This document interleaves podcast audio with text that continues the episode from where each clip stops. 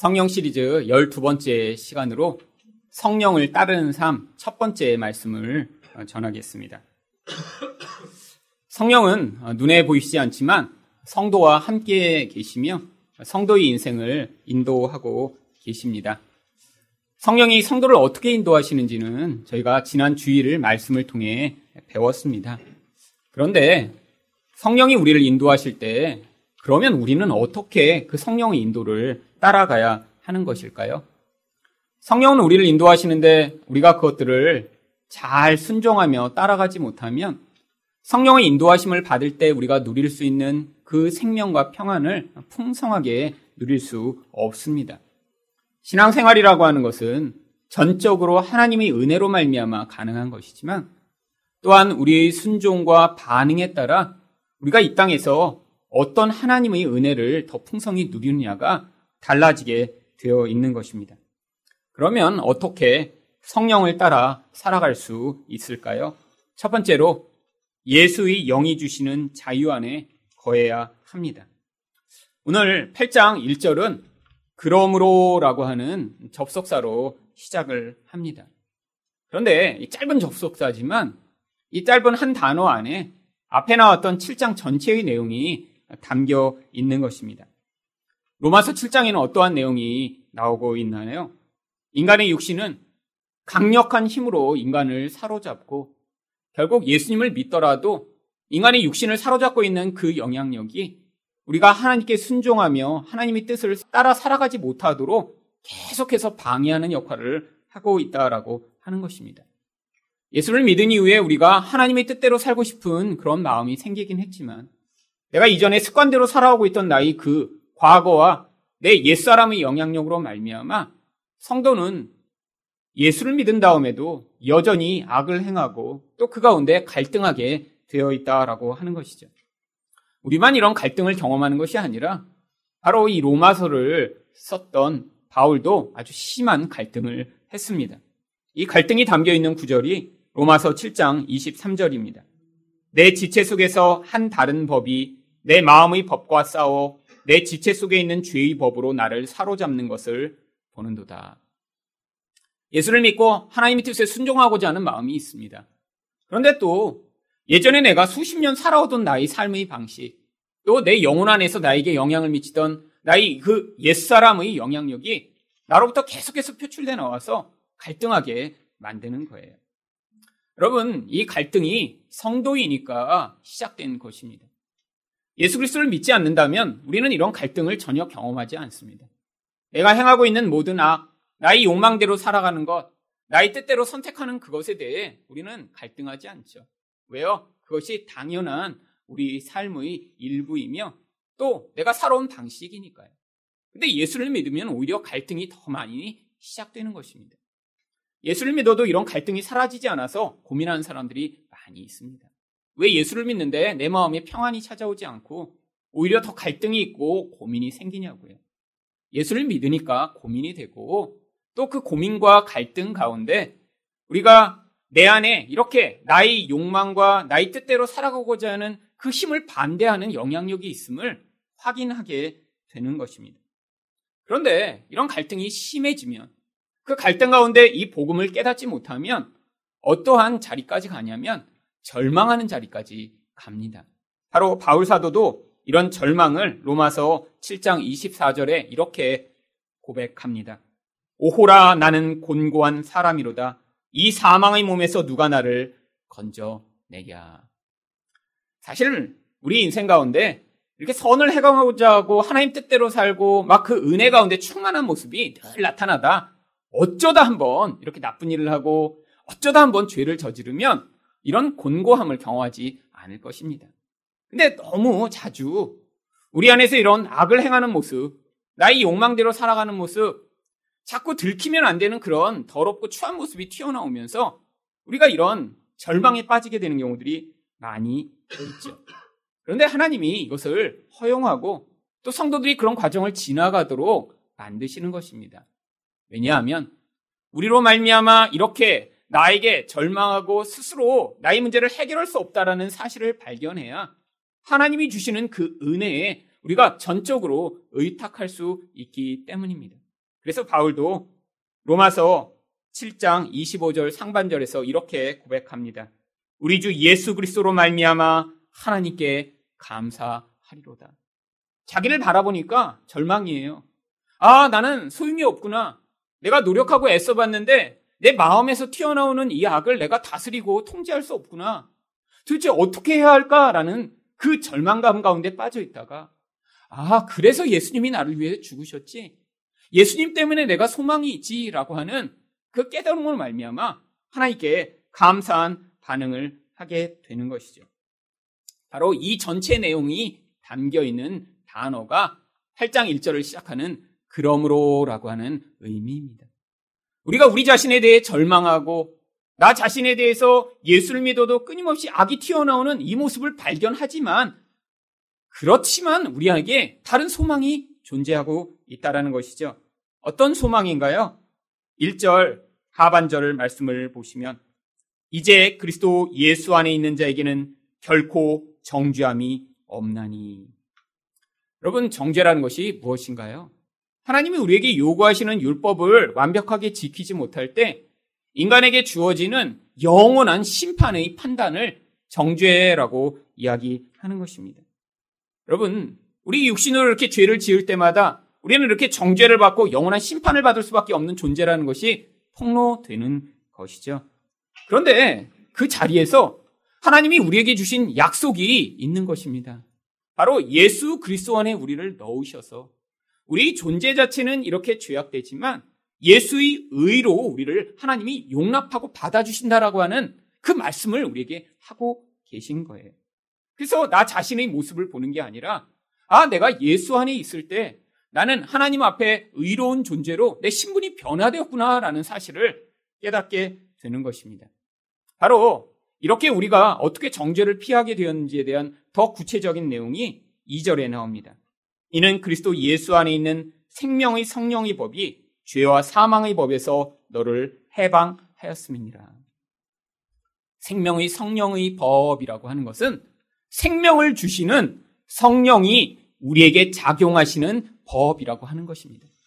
바로 우리가 성령을 따라갈 때 성령은 우리에게 바로 그 생명을 전달하시는 분이세요. 그래서 하나님의 법인 그 우리가 하나님의 의에 이르지 못하는 받아야 될 심판이 아니라 이제 우리가 예수의 의로인 말미암아 생명을 받을 수 있는 자가 되었음을 증거하고 있는 것이죠. 그런데 우리에게 또 적용되는 지금은 아니지만 과거에 적용되는 법이 있었습니다. 이게 바로 죄와 사망의 법이에요. 죄를 지으면 인간은 반드시 사망에 이를 수밖에 없는 그 하나님의 심판의 법입니다. 근데 그 심판을 생명이 이긴 것이죠. 결국 우리가 그래서 성령을 받은 자, 예수를 믿어 성령 안에 거하는 자가 되면 이 죄로 말미암아 죽을 수밖에 없는 자로부터 이제 그 하나님의 생명을 누리는 자로 신분이 변화된 것입니다. 그런데 우리에게 그래서 하나님이 과거에는 우리가 어떠한 자임을 가르쳐 주시고자 율법을 주셨습니다. 3절 상반절입니다. 율법이 육신으로 말미암아 연약하여 할 수 없는 여러분 구약에서 왜 율법을 주셨나요? 하나님 백성에게 너희가 이렇게 열심히 노력하고 애쓰고 아무리 몸부림을 쳐도 하나님의 뜻에 온전히 다다를 수 없는 자임을 우리에게 가르쳐 주시고자 율법을 주신 것입니다. 율법 전체를 유대인들은 그래서 613가지의 조항으로 창세기부터 나오는 모든 하나님의 명령들을 다 일일이 적어서 만들었습니다. 그렇게 613가지를 만들고 보니까 그 안에 뭐뭇을 해라, 뭐 이렇게 하나님을 사랑해라, 이런 긍정의 명령이 248개가 나온다라고 이야기를 합니다.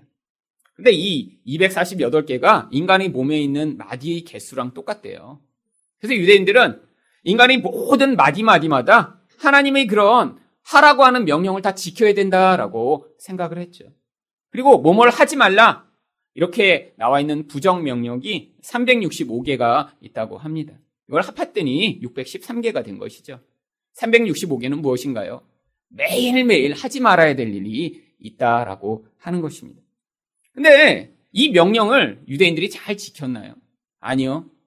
사실 이렇게 많은 명령이 있지만 그들은 가장 중요한 명령인 하나님만을 유일하게 사랑하고 우상을 섬기지 말라는 그 첫 번째 계명부터 지킬 수 없었습니다.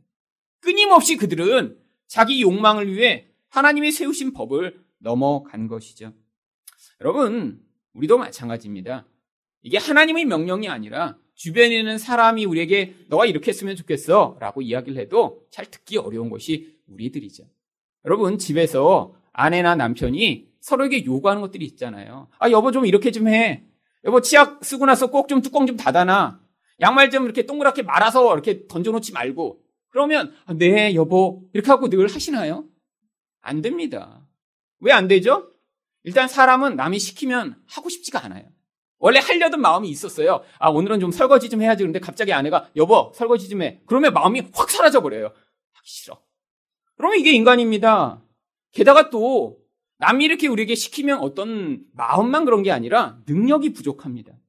여러분 아이들한테 부모가 아, 너 공부 좀 해. 그러면 아이들이 뭐 물론 반항하는 마음도 있죠. 아이 공부하기 싫은데 왜 자꾸 하라고 그래. 근데 대부분의 아이들은요 능력이 안 됩니다. 책을 보면 글자가 빙빙 돌아요. 그러니까 앉아 있어도 들어오지 않는 거예요. 그러면 이게 인간의 상황입니다. 어떤 일을 해야 되는데 우리가 하고 싶지 않은 마음에다가 능력까지 부족해요. 여러분 그러니까 인간 관계에서 자꾸 어려움이 싹트죠.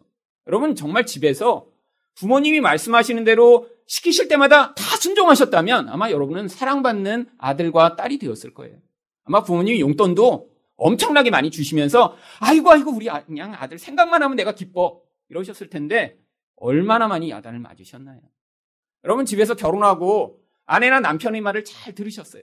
여보 하면 어 그래 여보 해서 다 했으면 아마 얼마나 남편과 아내에게 사랑을 듬뿍 받으셨을 텐데 그렇지 못한 이유가 뭐죠?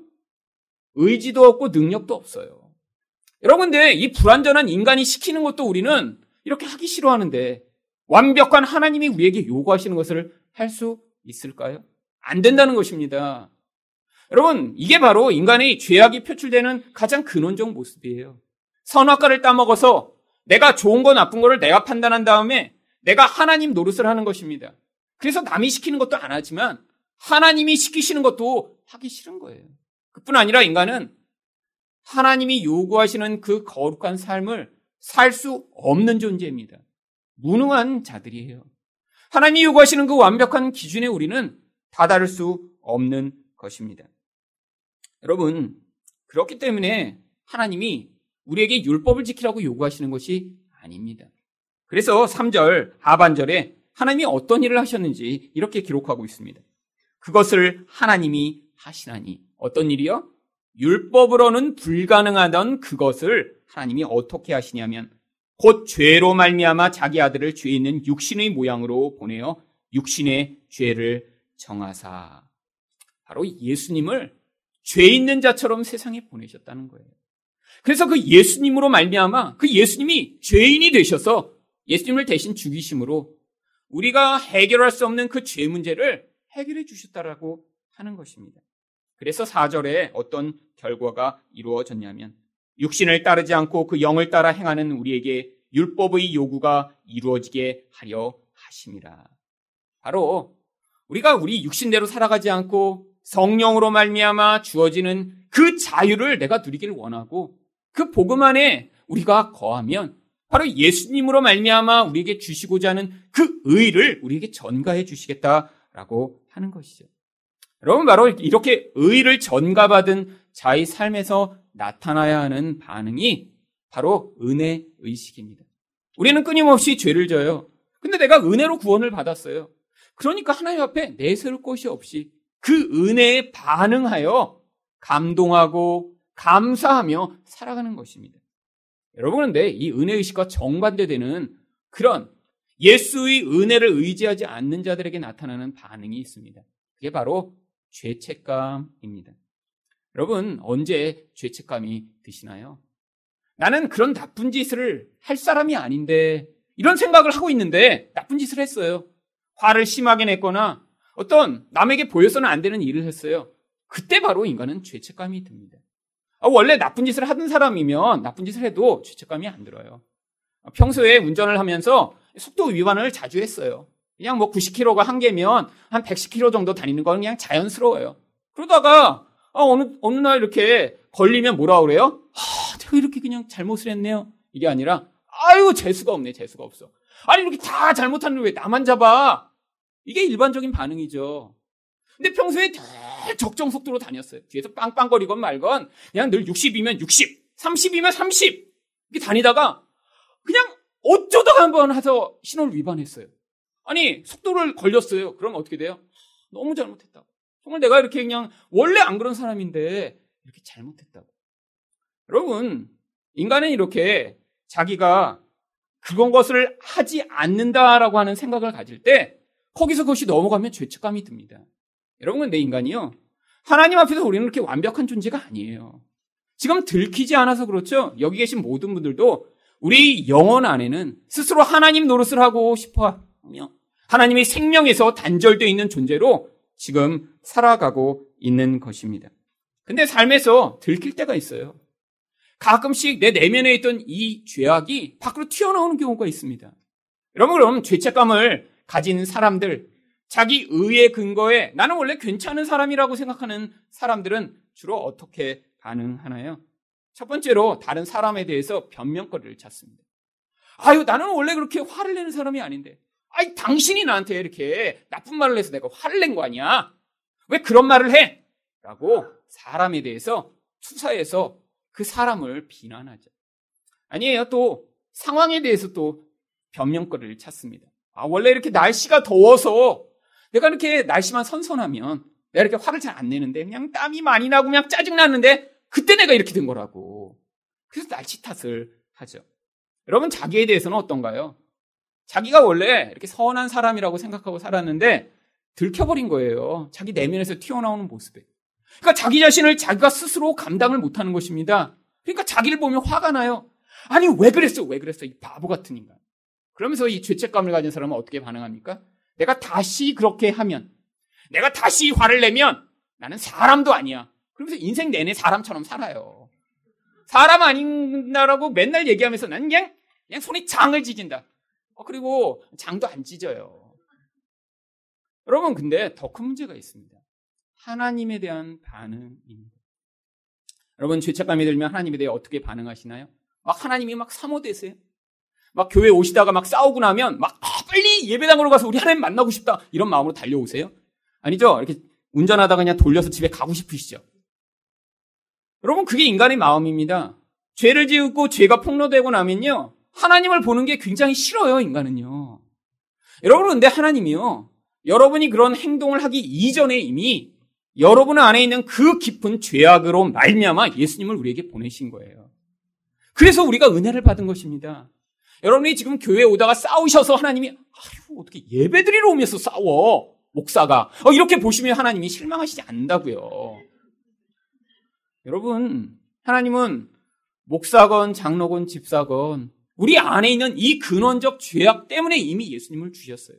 그러니까 우리가 어떻게 반응하기를 원하세요? 하나님 제 죄악이 이렇게 또 드러났군요. 하나님 저는 이럴 수밖에 없는 존재군요. 그래서 은혜가 필요해 하나님 앞에 나옵니다라는 반응을 하기를 원하는데 우리는 우리 부끄러움이 드러날 때마다 다른 사람 탓하고 나 자신에 대해서 원망하고 또 결심을 하며 하나님을 멀리하는 것이 우리의 태도입니다. 여러분 이렇게 반응하면 성령의 은혜 안에 우리가 머물 수가 없어요. 하나님이 우리에게 주시는 이 생명의 은혜가 우리를 인도해 바로 이 죄책감이 아니라 은혜 의식에 사로잡힌 자, 우리가 정말 죄인임을 하나님 앞에 늘 인정하며 그 생명을 갈구하는 자가 되기를 원하시는데, 이렇게 죄책감에 사로잡혀 하나님을 멀리하는 자는 이 성령이 주시는 그 생명을 인생 가운데 풍요롭게 누릴 수 없는 것입니다. 두 번째로 어떻게 성령을 따라 살아갈 수 있나요? 육신의 정욕과 싸워야 합니다. 5절 말씀에 보시면 이렇게 성도에게 영향을 미치는 두 가지 강력한 영향력을 이야기합니다. 육신을 따르는 자는 육신의 일을, 영을 따르는 자는 영의 일을 생각하나니. 우리 안에 두 가지 영향력이 계속 영향을 미친다는 거예요. 근데 육신이 무엇인가요? 단순히 이 몸을 이야기하는 것이 아닙니다. 신약 성경에 나오는 육신은 바로 우리의 죄된 본성을 이야기하고 있는 거예요. 그래서 영어는 이 육신을 simple nature, 죄된 본성이라고 그냥 번역을 합니다. 죄된 본성이 우리 안에 우리 옛사람으로 우리 영혼 안에서 계속 영향을 미치고 있다라고 하는 거예요. 그런데 이런 육신의 그 근본적인 모습을 에베소 2장 3절이 이렇게 이야기합니다. 전에는 우리도 다 그 가운데서 우리 육체의 욕심을 따라 지내며 육체와 마음이 원하는 것을 하여 다른 이들과 같이 본질상 진노의 자녀이었더니 바울이 여기서 육체라고 이야기한 이 육체가 이 로마서에는 육신이라고 번역된 똑같은 단어입니다. 그 육신이라는 것은 항상 정욕에 매어 살아가게 된다는 거예요. 자기 중심적으로 자기 욕망을 이루고자 끊임없이 반응합니다. 나의 욕구가 무엇보다 늘 중요해요. 나의 생각에 사로잡혀 살아갑니다. 결국 근데 그 결과가 어떻게 나타난다고요? 결국 하나님의 진노를 받을 수밖에 없는 결과를 만들어낸다는 거예요. 왜죠? 나의 욕망을 추구하는 인생을 살면 결국 관계를 파괴하게 되어 있습니다. 하나님조차 도구화 되어야 돼요. 내가 원하는 것을 하나님이 이루어 주시면 좋은 하나님, 내가 간절히 기도했는데 내가 원하는 걸 이루어 주지 않으면 나쁜 하나님이 되어 버리죠. 내 주변에 있는 사람들도 내 도구가 되어야 합니다. 내가 원하는 것을 그가 이루어 주면 그 사람은 좋은 사람인데 남편이나 아내가 내가 원하는 걸 해주지 않으면요. 그 대상을 향해 미워하고 정죄하게 되어 있어요. 자식도 아, 이 아들이 공부를 잘해서 아, 내가 이렇게 자랑스럽게 만들어줬으면 좋겠다. 이런 마음을 가지고 있는 사람이 아들이 공부를 잘하면 어떻게 되겠어요? 더 몰아가겠죠. 야, 조금만 더 해봐. 아, 이게 반 1등으로는 안 돼, 요즘은. 전교 1등 해야지. 조금만 하면 된대. 근데 못하면 어떻게 될까요? 도구로 그 대상을 여겼기 때문에 가차없이 그 대상을 멸시하는 것입니다. 여러분, 이게 바로 우리 모습이라고 하는 거죠. 그런데 우리 안에 성령이 또 성도는 영향 미치고 계십니다. 여러분, 이전에는 근데 그게 불가능했어요. 우리 안에서 60만 너무 영향을 미치니까 다른 생각이 들어올 수가 없었습니다. 그런데 예수를 믿어 성령을 받은 자들은 그 성령의 인도하심이 우리 안에 있기 때문에 문득 문득 나의 욕심으로 살아가다가도 아 이것이 이렇게 하면 안 되는데 아 정말 이렇게 살아서 될까? 자꾸 죄책감이 들기도 하고요. 아 이 그것을 죄라고 인식하기도 하고요. 그 다음에 더 강력하게 가끔씩 그런 사랑의 반응, 성령이 요구하시는 그런 반응이 나타나기도 하는 것이죠. 여러분 그래서 베드로는 베드로전서 2장 11절에서 성도를 향해 이렇게 이야기합니다. 사랑하는 자들아 거류민과 나그네 같은 너희를 권하느니 영혼을 거스러 싸우는 육체의 정욕을 제어하라. 여러분 마음에 있는 이 정욕을 제어하라고 해요. 근데 사실 이 정욕은 제어가 불가능합니다. 우리가 그 정욕과 같은 편이거든요. 같은 편이 어떻게 제어해요? 여러분 해보셨잖아요. 여러분 쉬운 정욕도 잘 안 됩니다. 여러분 다이어트 여러분 여기 계신 분 90%는 다 마음들은 다 있으세요. 근데 안 되죠. 어쩌다 잠깐 하고 그 다음에 또 무너지고. 여러분 그런 쉬운 것만을 넘어서 더 근원적인 그런 욕망들을 우리가 어떻게 제어하나요? 그래서 이 육신을 제어하기 위해 반드시 필요한 것이 하나님의 은혜에 의존하는 기도를 하는 것입니다. 여러분 그래서 예수님이 바로 예수님과 함께 겟세만의 동산에 갔던 제자들을 향해 뭐라고 말씀하셨나요? 마태복음 26장 41절입니다. 시험에 들지 않게 깨어 기도하라. 마음에는 원이로 돼 육신이 약하도다. 여러분 마음에 원하는데 육신에 넘어지는 이유는 기도하지 않아서입니다. 내가 잘할 수 있다고 생각하니까 그렇죠. 근데 기도하면 어떤 일이 벌어지나요? 마음에 있는 나의 의지 또한 성령이 강력하게 만드시기도 하고요. 그게 잘 안 되면 심지어는 상황을 통해 역사하셔서 우리 육신으로는 할 수 없는 그 일을 하나님이 우리 삶에서 행하고 선택할 수 있도록 인도해 나가시는 것입니다. 저도 그래서 기도를 많이 할 때는 저희 욕망이 아니라 하나님이 어떤 때는 상황을 바꾸셔서 제가 어쩔 수 없이 그렇게 할 수밖에 없는 일들을 하도록 하시는 경우들이 많이 있습니다. 제가 20여 년 전에 이제 은혜를 처음 받고 그리고 이제 집에 돌아왔습니다. 그때 처음 은혜를 받으러 이제 기도원에 들어가서 은혜를 받고 소명을 받고 한 두 달 만에 집에 이제 돌아왔어요. 이제 집에 돌아왔더니 그때 이제 학교도 휴학한 상태였고 또 그래서 이제 집에 돌아오니까 그때는 은혜가 충만했죠. 기도원에서 아침부터 밤까지 기도하고 하루에 막 100장씩 성경 읽고 막 그렇게 살다가 이제 집에 들어오니까 집에 오니까 또 그렇게 계속 살 수가 없더라고요. 학교는 휴학했으니까 이제 시간은 많죠. 아, 그러다 보니까 며칠 지나니까 이제 옛날의 습성이 나오기 시작을 했습니다. 옛날의 습성 중에 하나가 제가 비디오 가게 단골이었거든요.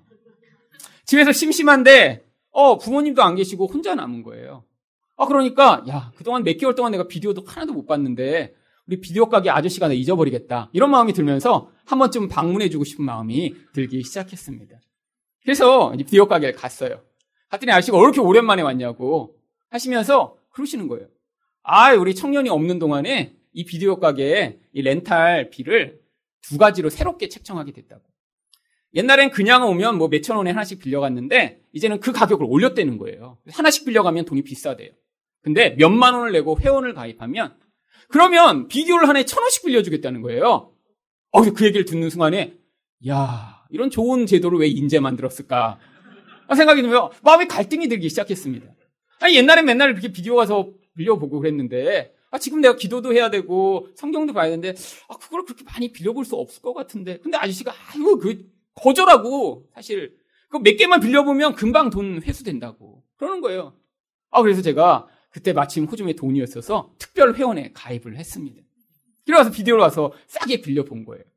아 그러고 났더니 금방 또다시 보고 싶은 마음이 들기 시작했습니다.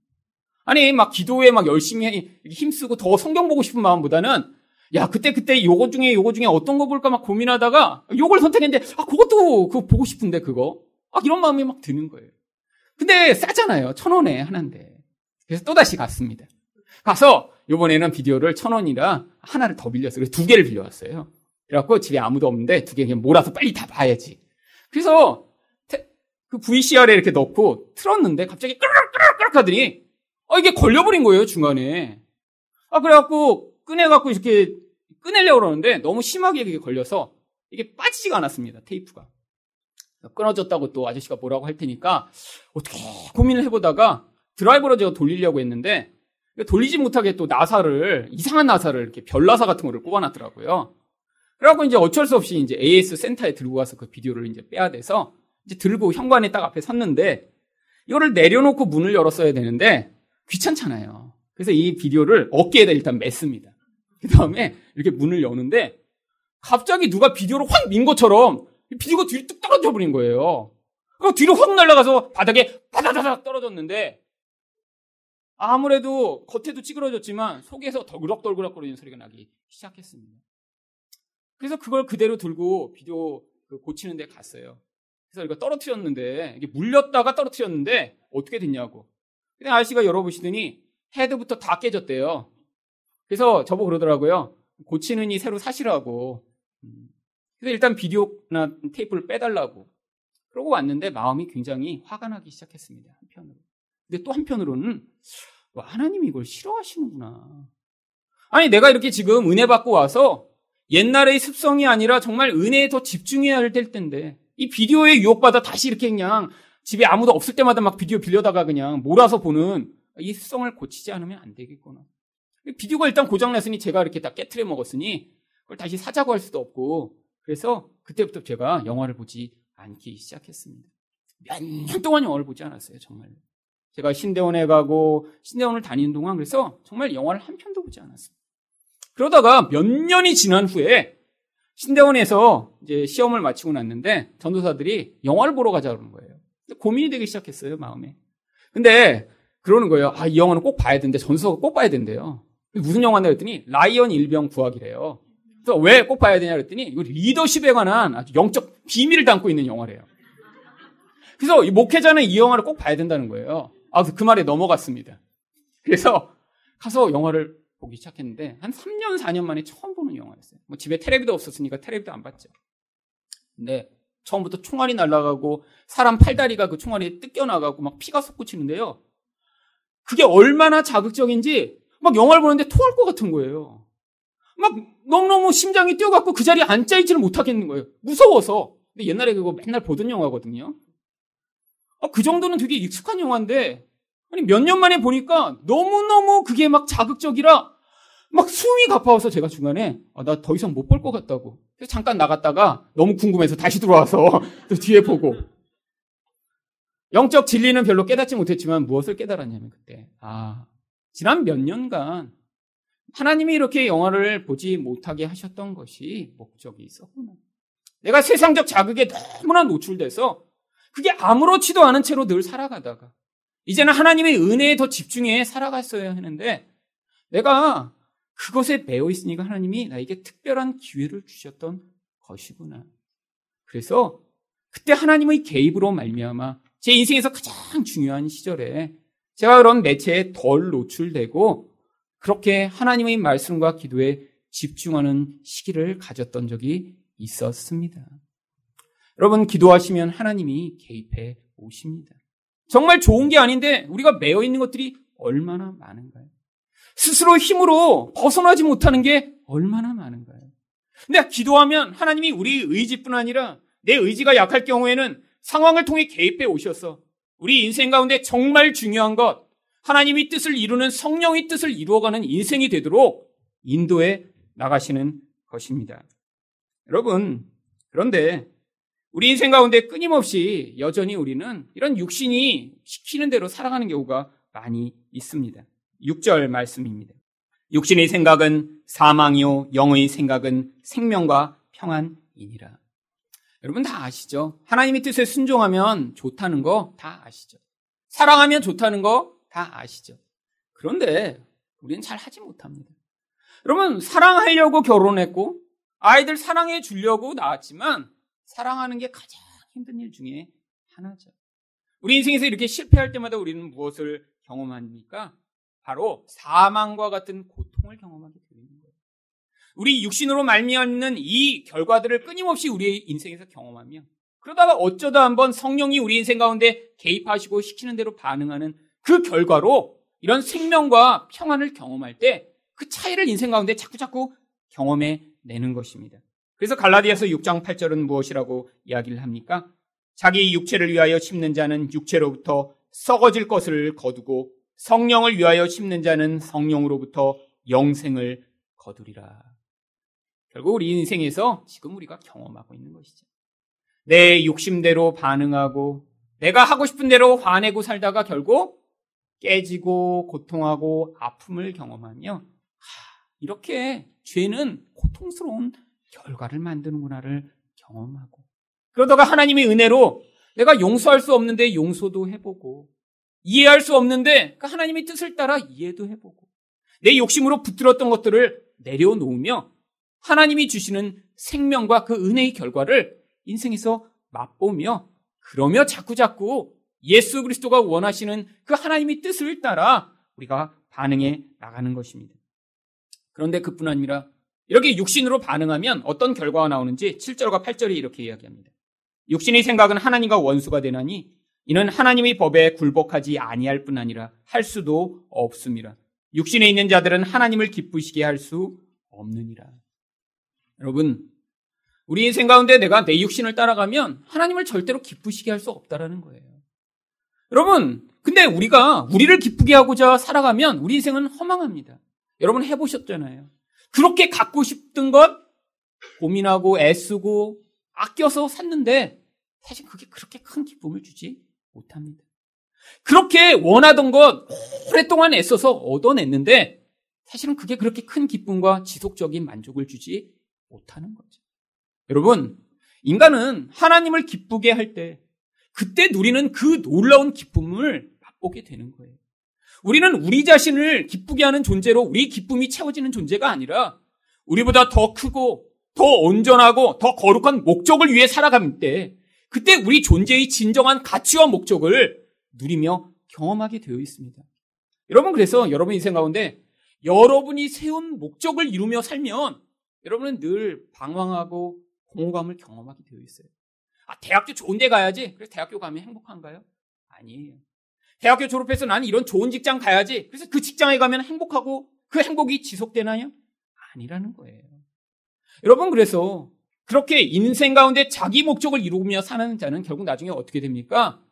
결국 그 허망함을 메우고자 쾌락의 탐닉에 빠지는 경우들을 우리는 자주 보게 되죠. 여러분, 거기서 벗어나게 만드는 게 바로 성령으로 말미암아 하나님 뜻을 이루며 사는 거예요. 내가 생각하는 나의 목적이 아니라 내 인생을 향해 하나님이 가지신 그 높고 거룩한 목적을 위해 내 인생이 사용받는 것을 경험할 때 그때 우리 인생은 훨씬 더 큰 기쁨과 만족을 누리게 되어 있는 것입니다. 여러분 바로 이게 성령으로 말미암아 가능한 것입니다. 여러분 이땅 가운데 물론 육신에 매여 있는 그런 성도들도 많이 있어요. 그래서 늘 그렇게 연약하게 살아갑니다. 늘 아주 사소한 것 때문에 시험을 받아요. 늘 그런 자기 육신이 시키는 대로 반응하며 살며 늘 갈등을 만들어냅니다. 근데 결국 그 결과가 무엇인가요? 자기 인생이 진짜 경험해야 하는 그 성도로서의 더 풍성한 것을 맛보지 못하고 늘 불량식품으로 배불리는 어린이와 같은 삶을 사는 거죠. 여러분, 이 바울사도 인생의 삶의 환경과 과정을 보면 너무나 불행해 보이는 사람입니다. 결혼도 못했어요. 평생 재산을 가져본 적이 없습니다. 풍요로운 환경을 경험한 적이 못, 했고요. 예수의 복음을 전하는데도 핍박받고 사람으로부터 인정받지 못했어요. 그럼 만약에 그런 지금 삶을 살아가는 사람이 있다고 생각하면 우리가 볼 때 얼마나 비참할까요? 근데 바울 사도는 그렇게 개인적으로 누리는 그 풍요와 안정보다 하나님이 그를 통해서 일하시는 그 더 큰 목적을 인생 가운데 누렸기 때문에 그가 그런 가운데 있지만 자족할 수 있었고 만족하며 그 일을 끝까지 마칠 수 있었던 것입니다. 여러분, 여러분 인생이 여러분 자신을 만족시키는 자리에만 서 계시면 여러분은 결국 허무에 빠지게 됩니다. 인생의 모든 것이 허무해요. 허무하면 인생은 결국 이런 쾌락을 중요시하는 이 세상 가운데 결국 탐닉하게 되고 결국 죄를 짓게 되고 결국 인생이 자기뿐 아니라 주변에 있는 사람들도 파괴하는 인생을 살게 되는 것이죠. 이 육신을 성령의 능력으로 절제하여 하나님이 우리 인생을 향해 가지고 계시는 그 계획을 이루어 가심으로 말미암아 더 큰 만족과 행복을 누리시는 여러분이 되시를 축복드립니다. 마지막으로 어떻게 성령을 따라 살아갈 수 있나요? 고난 속에서 부활의 능력을 믿어야 합니다. 구절 말씀을 보겠습니다. 만일 너희 속에 하나님의 영이 거하시면 너희가 육신에 있지 아니하고 영에 있나니 누구든지 그리스도의 영이 없으면 그리스도의 사람이 아니라. 여러분, 우리 안에 이렇게 갈등이 있는데 어떻게 우리가 예수 그리스도의 영을 가진 사람임을 알 수 있나요? 바로 고린도전서 12장 3절 말씀을 보시면 그러므로 내가 너희에게 알리노니 하나님의 영으로 말하는 자는 누구든지 예수를 저주할 자라 하지 아니하고 또 성령으로 아니하고는 누구든지 예수를 주시라 할 수 없느니라. 바로 이런 진실한 고백으로 예수 그리스도를 주로 섬기는 자는 그 안에 성령이 계시다라는 것들을 확신할 수 있다라고 하는 것입니다. 그런데 우리 안에 이렇게 성령이 계시면서 나타나는 어떤 현상이 있다고 10절 상반절이 이야기합니다. 또 그리스도께서 너희 안에 계시면 몸은 죄로 말미암아 죽은 것이나 그러면 여기 있는 이 몸은 바로 이 죄악된 육신을 품고 있는 우리 육체를 이야기하는 것이죠. 근데 이 육체는 결국 죽게 된다는 거예요. 죄의 결과로 우리에게 사망이 찾아오는 것입니다. 그런데 거기가 끝이 아닙니다. 10절 하반절을 보시면 영은 의로 말미암아 살아 있는 것이라. 육체는 죽지만 우리 안에 하나님이 새로운 생명을 만들어내셨기 때문에 이 생명이 있는 우리 영혼은 절대로 죽지 않는다라고 성경이 약속을 합니다. 바로 이 과정이 인생이라는 거예요. 그래서 고린도후서 4장 16절과 17절에 바울 사도는 뭐라고 이야기합니까? 우리 겉사람은 낡아지나 우리 속사람은 날로 새로워지도다. 우리가 잠시 받는 환란의 경한 것이 지극히 크고 영원한 영광의 중한 것을 우리에게 이루게 함이니. 우리 겉에 둘러싸고 있는 이 겉사람이 점점 점점 낡아지는 옷처럼 나중에 흐물흐물해지는 거예요. 그래서 나중에 그 옷을 벗어버리게 되는 것입니다. 지금은 우리가 너무너무 단장하고 싶고 아름답게 보이고 싶은 그 겉사람이 결국에는 다 후패해진다는 거죠. 근데 하나님이 그 과정을 통해 뭘 만들어내세요? 우리 안에 성령으로 시작하신 새 사람을 온전케 만드시는 과정으로 사용하신다는 거예요. 그런데 여러분, 이 옷도 가만히 있으면 낡아지나요? 사실 제가 입는 옷 중에는 어떤 옷은 15년째 입는 옷도 있습니다. 양복도 굉장히 오래 입습니다. 제가 양복, 제가 결혼할 때 산 양복을 아직도 있거든요. 결혼 10, 18년인가 17년 전에 했으니까 아직도 입는데 아무도 제가 이렇게 오래전에 산 양복을 입는다고 눈치를 못 챕니다. 왜 그러신 줄 아세요? 주일만 입으니까요. 그리고 미국에서 안 입었으니까요. 여러분 잘 안 입었어요. 그러니까 그대로 거의 유지되고 있는 것입니다. 드라이하면 아직 깨끗해요. 여러분 뭐 자극이 있어야 뭐가 이렇게 낡아지죠. 이거 입고 뭐 매일 활동하고 막 해야 버리죠. 근데 낡지 않아서 바꾸질 못합니다. 여러분 자극이 있어야 이게 낡아져요. 우리 인생도 마찬가지예요. 여러분 인생 가운데 고난이 없는 게 좋아 보이죠. 여러분 그런데요 고난이 없으면 우리 이 겉사람이요 그대로 똘똘 호두처럼 뭉쳐 있는 거예요. 여러분 그 교만한 모습대로 살아가는 모습, 자기가 왕이 되어 살아가고 싶은 그 모습, 그 모습 언제 가장 잘 드러났죠? 여러분이 사춘기 때 살아가시던 그 모습이요. 여러분 그런데 지금 그 사춘기의 모습이 나이가 드시면서 많이들 변하셨습니다. 아마 여기 계시는 50대, 60대 분들이 그 사춘기의 모습으로 여기 와서 지금 교회 다니시고 계셨으면요. 제가 목회를 그만두고 딴 데 가고 싶을 거예요. 근데 사춘기의 모습이 그래도 나이가 드시며 결혼하며 변하셨는데 어떻게 변하셨나요? 나이가 드니까 그냥 변했나요? 다 인생 가운데 사춘기처럼 살아가다가는 고난이 심하구나를 깨달으며 서서히 서서히 그 천방직축의 모습, 자기 중심적인 모습을 조금씩 내려놓은 것이죠. 여러분, 고난이 그 역할을 하는 것입니다. 우리 인생 가운데 하나님이 그래서 각자마다 하나님이 예정해 놓으신 고난이 있는 거예요. 그걸 통해 뭐라고 계세요? 우리 그런 자기 중심적이고 겉사람이 주도하여 살아가고자 하는 그 모습을 깨뜨리셔서 우리 안에 하나님이 만들어내시는 속사람을 온전케 만드시고 그것이 하나님의 능력으로 가능함을 보여주시고자 하는 것입니다. 그래서 우리 안에서 어떤 능력이 역사하는지 11절이 이렇게 이야기합니다. 예수를 죽은 자 가운데서 살리신 이의 영이 너희 안에 거하시면 그리스도 예수를 죽은 자 가운데서 살리신 이가 너희 안에 거하시는 그의 영으로 말미암아 너희 죽을 몸도 살리시리라. 여러분 얼마나 놀라운 약속인가요? 여러분 우리 자신은 우리를 살려낼 수 없습니다. 우리는 갈수록 점점 부패하게 되어 있는 거예요. 여러분 주변에 그래서 나이 드신 분들을 한번 보세요. 이 하나님의 은혜를 받지 못하고 그냥 나이 드신 분들이 정말 고매한 인격과 막 몸에서 향기가 이렇게 풍기시는 모습으로 늙어가시나요? 여러분 제가 만난 대부분의 그런 나이 드신 분들은 그렇지 않더라고요.